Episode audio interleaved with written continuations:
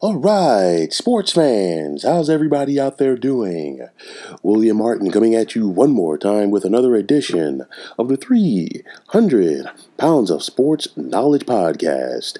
This podcast on 300 Pounds of Sports Knowledge.com is brought to you by our good friends at MKR Workshop.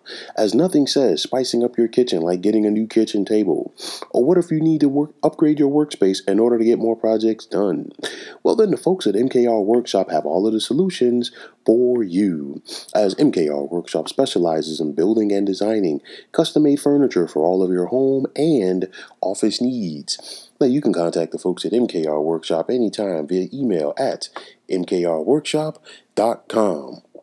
Now, the Staples Center in Los Angeles will be the place to be this Saturday night as Shawn Porter and Errol Spence are going to get it on and put the WBC and IBF welterweight titles on the line. Now, Spence comes into this contest with a stellar record of 25 and 0, and he is the favorite, but he'll have to hold off the veteran Porter. Spence has the edge in regards to the speed and power. Now, Porter throughout his career has been known as an aggressive fighter, but he has been more controlled in recent bouts. Now, what Spence will need to do, he'll need to make Porter come to him in order to set him up. And that is possible if Porter comes into this fight overly aggressive. On the flip side for Porter, Porter's going to have to work the ring in a way that he has never worked the ring before in an attempt to frustrate Spence. Now, you look at this contest, Spence is the more polished fighter. He's the quicker of the two. He's the stronger of the two, and he's the more skilled fighter. But with that said, you cannot sleep on the skills of Showtime Shawn Porter. Um, this this contest right here, you know, there's a lot of money on the line, obviously, in this one, but I'm gonna give the edge to Spence. I think Spence wins by a late knockout. I think it's going to be something where you're going to see a methodical victory for Errol Spence.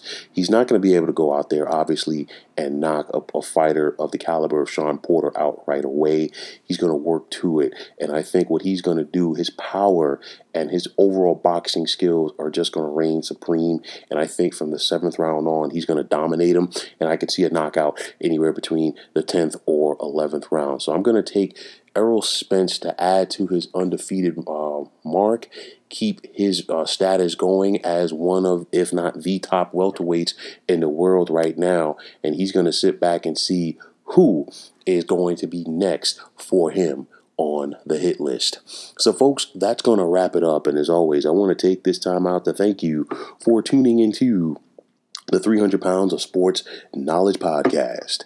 Now, this podcast on 300 Pounds of Sports Knowledge.com is brought to you by our good friends at D Line Tax and Books.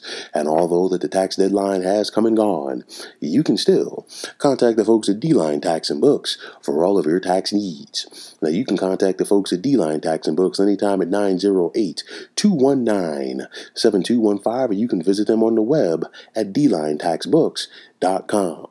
Now, if you're on Twitter, please feel free to follow me at 300 Pounds of Sports. And like I always say, if you follow me, it'll be my pleasure to follow you right back. There's also the Sports Discussion Group on Facebook at the Sports Depot 365. You can check it out, drop a line, and be a part of one of the better sports debating sites going on social media. So, once again, fine folks, my name is William Martin. Take care and have yourselves a wonderful day.